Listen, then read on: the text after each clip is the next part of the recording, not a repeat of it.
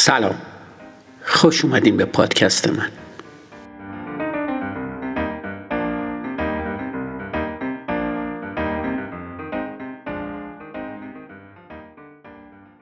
اپیزود 89 فصل دو. امروز در مورد خطای 52 تفکر شفاف یعنی توجیه با استفاده از عبارت برای اینکه صحبت می‌کنم. یه ترافیک سنگین توی بزرگراه بین لس آنجلس و سان فرانسیسکو. تعمیرات جاده. حدود سی دقیقه مشغول خزیدن به جلو بودم تا در نهایت تونستم محل تعمیرات رو از توی آینه و شیشه عقب ماشین تماشا کنم.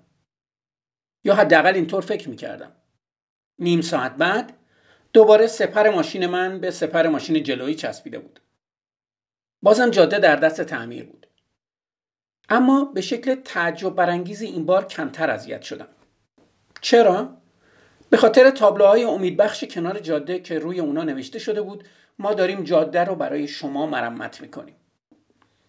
این راهبندون منو به یاد آزمایش دهه هفتاد الن لانجنر روانشناس دانشگاه هاروارد انداخت. اون به یک کتابخونه رفت و کنار دستگاه فتوکپی منتظر مون تا یه صف در مقابلش ایجاد بشه. بعد سراغ نفر اول صف رفت و گفت ببخشید من پنج صفحه دارم. امکان داره از دستگاه کپی استفاده کنم؟ درخواست اون در 60 درصد موارد پذیرفته شد. اون آزمایش خودش رو تکرار کرد. این بار با ذکر دلیل. ببخشید من پنج صفحه دارم. امکان داره از دستگاه کپی استفاده کنم؟ برای اینکه عجله دارم. اون تقریبا در تمام موارد یعنی 94 درصد تونست از برگه های خودش کپی بگیره. این موضوع قابل درکه. اگه کسی عجله داشته باشه تو معمولا اجازه میدی در جلوی صف کارش رو انجام بده. بعد یه روش دیگر رو امتحان کرد. این بار می‌گفت ببخشید من پنج صفحه دارم. امکان داره قبل از شما این کار رو انجام بدم؟ چون باید چند تا کپی بگیرم. نتایج شگفتانگیز بود. هرچند بهانش پیش و پا افتاده بود اما تقریبا در تمامی موارد 93 درصد موفق شد جلوتر از بقیه کپی بگیره. وقتی تو رفتارت رو توجیح می‌کنی با یه حس بردباری و سودمندی مواجهی. خیلی اهمیت نداره بهانت خوب باشه یا نه. استفاده از یه توجیه ساده با عبارت برای اینکه کافی به نظر می‌رسه. یه تابلو که میگه ما داریم بزرگ برای شما مرمت می‌کنیم کاملا ضروریه. مگه کارگرا به چه دلیل دیگه ای ممکنه به جاده برن؟ اگه تا الان متوجه نشده بودی حالا که از پنجره به بیرون نگاه کنی قضیه رو می‌فهمی. این فهمیدن به تو اطمینان خاطر و آرامش میبخشه. هرچی باشه هیچ چیز آزار دهنده تر از موندن تو تاریکی نیست. ورودی A57 در فرودگاه جانف کندی منتظر باز شدنه. یه اعلامیه از بلنگو پخش میشه. مسافران توجه کنن پرواز یک دو سه چار یه ساعت تاخیر داره. عالی شد. من رفتم به دفترشون تا دلیلش رو بپرسم. وقتی برگشتم چیزی بیشتر از قبل نمی‌دونستم. خیلی عصبانی بودم. اونا به چه حقی به ما بیتوجهی می‌کنن؟ خطوط هوایی دیگه دست کم برای مسافر اونقدر ارزش قائل هستن که اعلام کنن پرواز 5678 به علت مشکلات عملیاتی سه ساعت تاخیر داره. یه دلیل برای از سرباز کردن. اما برای رضایت مسافرها کفایت می‌کنه.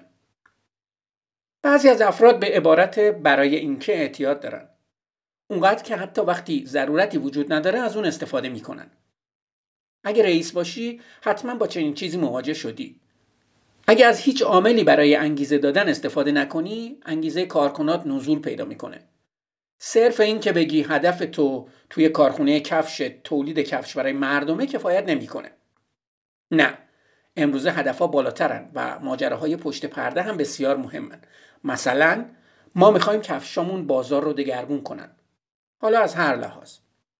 کفی کفش بهتر برای دنیای بهتر. حالا از هر لحاظ. کارخونه کفش زاپو ادعا می‌کنه شغل اونا تولید شادمانیه. که خب حالا از هر لحاظ. اگه شاخص بورس نیم درصد زیاد یا کم بشه هیچ وقت دلیل واقعی اون رو از زبون مفسرهای بازار نخواهی شنید. که این یه روش انحرافیه. اوجگیری تعداد بیشماری از اتفاقات در بازار. نه مردم دنبال یه دلیل قابل لمسن و مفسرها با خوشحالی یه دلیل رو انتخاب می‌کنن. هر توضیحی که میدن بیمعنا خواهد بود و گاه و بیگاه هم تقصیر رو گردن سخنرانی های صندوق ذخیره پول ایالتی میندازن. اگه کسی از تو پرسید چرا می‌خوای یه فعالیت رو به سرانجام برسونی بهتر این پاسخ رو بدی. برای اینکه نتونستم اون رو تکمیل کنم. به نظر یه بهونه غیرقابل پذیرشه. اگه این کارو کرده بودی اصلا دیگه مکالمه ای شکل نمی‌گرفت. اما معمولا بدون نیاز به دلایل معقول کارت رو راه میندازه. یه روز دیدم همسرم داره با دقت لباسای شستنی آبی رو از مشکی جدا می‌کنه. تا جایی که من می‌دونم این کار چندان ضروری نیست. هر دو رنگ تیرن مگه نه؟ چنین منطقی سالها به من کمک کرده تا لباسام رو نو نگه دارم. ازش پرسیدم چرا این کار رو می‌کنی؟ جواب داد برای اینکه ترجیح میدم اونا رو جداگونه بشورم. جوابی که به نظر من کاملا معقول بود. هیچ وقت بدون عبارت برای اینکه از خونه خارج نشو. همین عبارت کوچیک و ساده چرخهای روابط انسانی رو به چرخش در میاره. بدون هیچ محدودیتی از اون استفاده کن.